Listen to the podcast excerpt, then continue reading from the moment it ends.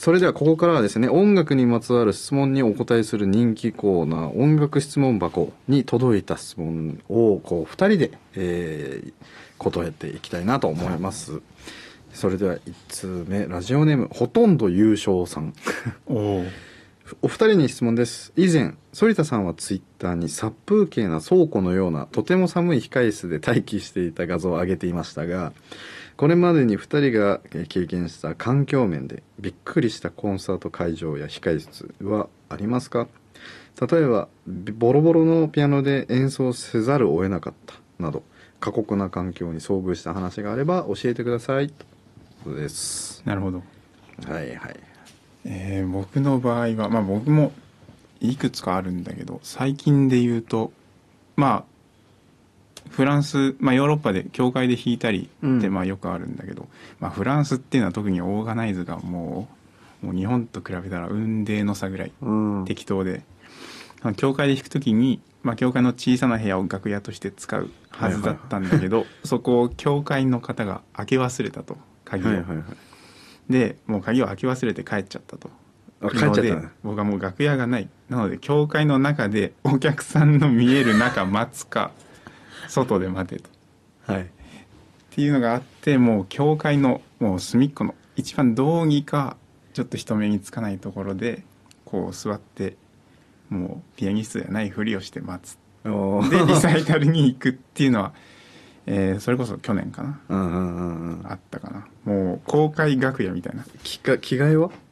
着替えはあの近くのカフェのトイレでして。ああで待つのはもう公開公開楽屋だよね、なるほどね。うん、僕もそうね。そんなんもうロシアなんかもう毎日のようにあったけど。ね。ねえまあやっぱ海外だとね本当に結構ザラだもんね、うん。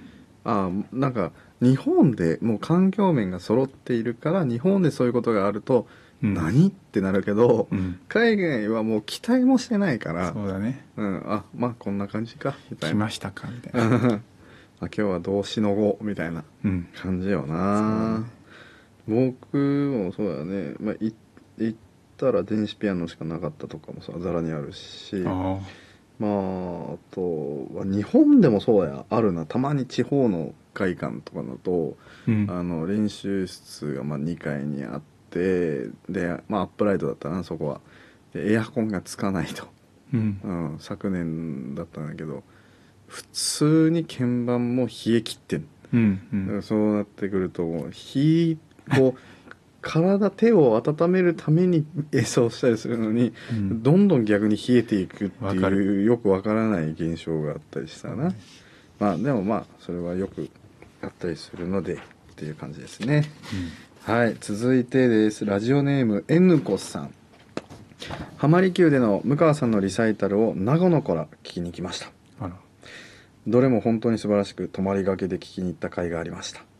アンコールのうちの1曲は英雄ポロナイズでした。普段反田さんの凱旋コンサートライブ CD をよく聴いていますが向川さんの英雄ポロネーズは反田さんの演奏とは全然違うものでびっくりしてこんな風にも弾けるのかと思いすごく好きになりました。クラシックは昔からいろんな人に演奏されているからそういうことはよくあると思いますがプロの演奏家の方は自分と違う風に弾いてくる曲を聴くとどう思うのですか？違うんじゃないと思うのか？それともいいねと思うのですか？いかがですか？なあまあ結構これもくよく革新チックな。そうだね。うん。どうだろうね。まずなんかなんていうのかな。一流の人たち。はいはい、はい、もう僕が知ってる一流の人たちはまずいろんな個性にをこう受け入れる度量がある人が多いっていう印象。そうね。まあこの向川が言ってくれた後に言うのもは恥ずかしいけどうん。まあそういうのもありだよねってすごく うん。僕は思っちゃうタイプだし逆にまあ知れてありがとうみたいな感じうんのポジティブで捉えたりするんだけど、まあなんでしょうね。こうこう本能的に違うかどうかっていうのがまずポイントの一つよね。うんで2つ目にこう学術的というか音楽的にうん。こう、論理的に違うよねっていうのももちろんあるしうん。だからその論理的に自分のものと違うなっていうのは、それこそあそういう見方アプローチもあると思うけどもうそもそもこう音楽のそのパーソナリティ的に違うよねっていうのはもうこれはもうどう考えることもできないその人の才能だから、そうね。うん、そっとしていく、そっとしておく。うん、まあでも自分が違うかもしれないしうん。自分が100%とは俺は思ってないから、うんうん。そうね。多分向川君はまあそんな感じでしょ。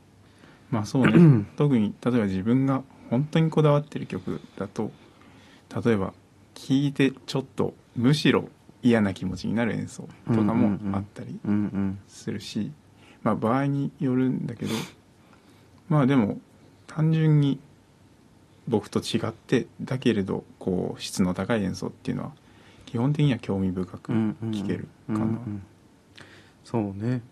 だからまあ人それぞれだね。我々は結構心広い方やな かと思うよあの本じ当にそう。自分たちで言うそうだけど。日本でも稀に見るぐらい 本当にまあそれもありだねっていうような人たちだからね我々ね、うんでもだからこそ二大ピアノも結構のほほんってできたりするよね。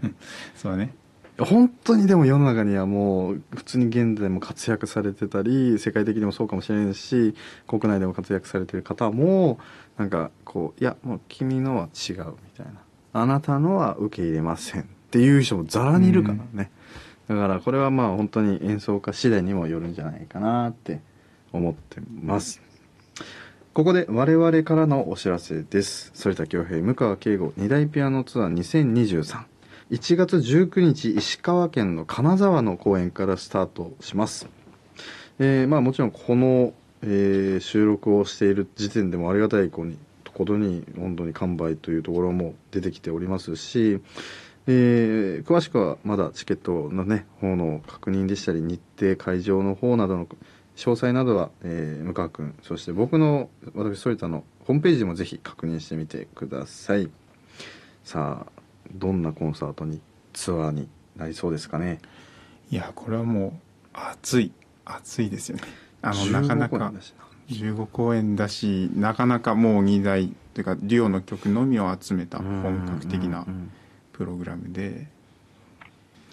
ブラームスのハイドンの主題による変奏曲ルトスワスキのパガニーニの主題による変奏曲フォーレのドリ組曲そしてスラウィンスキのペトルユシカからの、え3つの、えー楽章ということで本当に富んだ作品でプログラムでもありますし前回のツアーとはまた違ってそして1枚目の CD にね、えー入れているプログラムとはまた違ったあのより大人の2大ピアノになった成長した我々をぜひね見届けていただけたらなと思ってます。ね CD もね収録したからねそうだねぜひそちらの情報とかも楽しみに待っていただけたらなと思っております。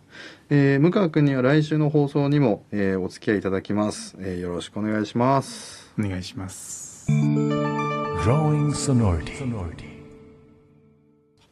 ンディングのお時間となりました。えー久しぶりの向川くんの登場でしたね。えーね、この、まあ、僕らの活動でしたり、えーふ普段から応援してくださる方々からしたら本当にまたやっと戻ってきたっていう感じだったのではないでしょうか。そして成人の皆様、えー本当におめでとうございました。向川圭吾くんは来週の放送にも登場しますのでぜひまた楽しみにしていてください。番組を聞いての感想やメッセージは、ソリタアットマーク mbs1179.com、sorita アットマーク mbs1179.com までお願いします。番組の公式インスタグラムの DM でも受け付けております。そして番組ホームページもぜひチェックしてみてください。ここまでのお相手は反田恭平でした。また来週お会いしましょう。さようなら。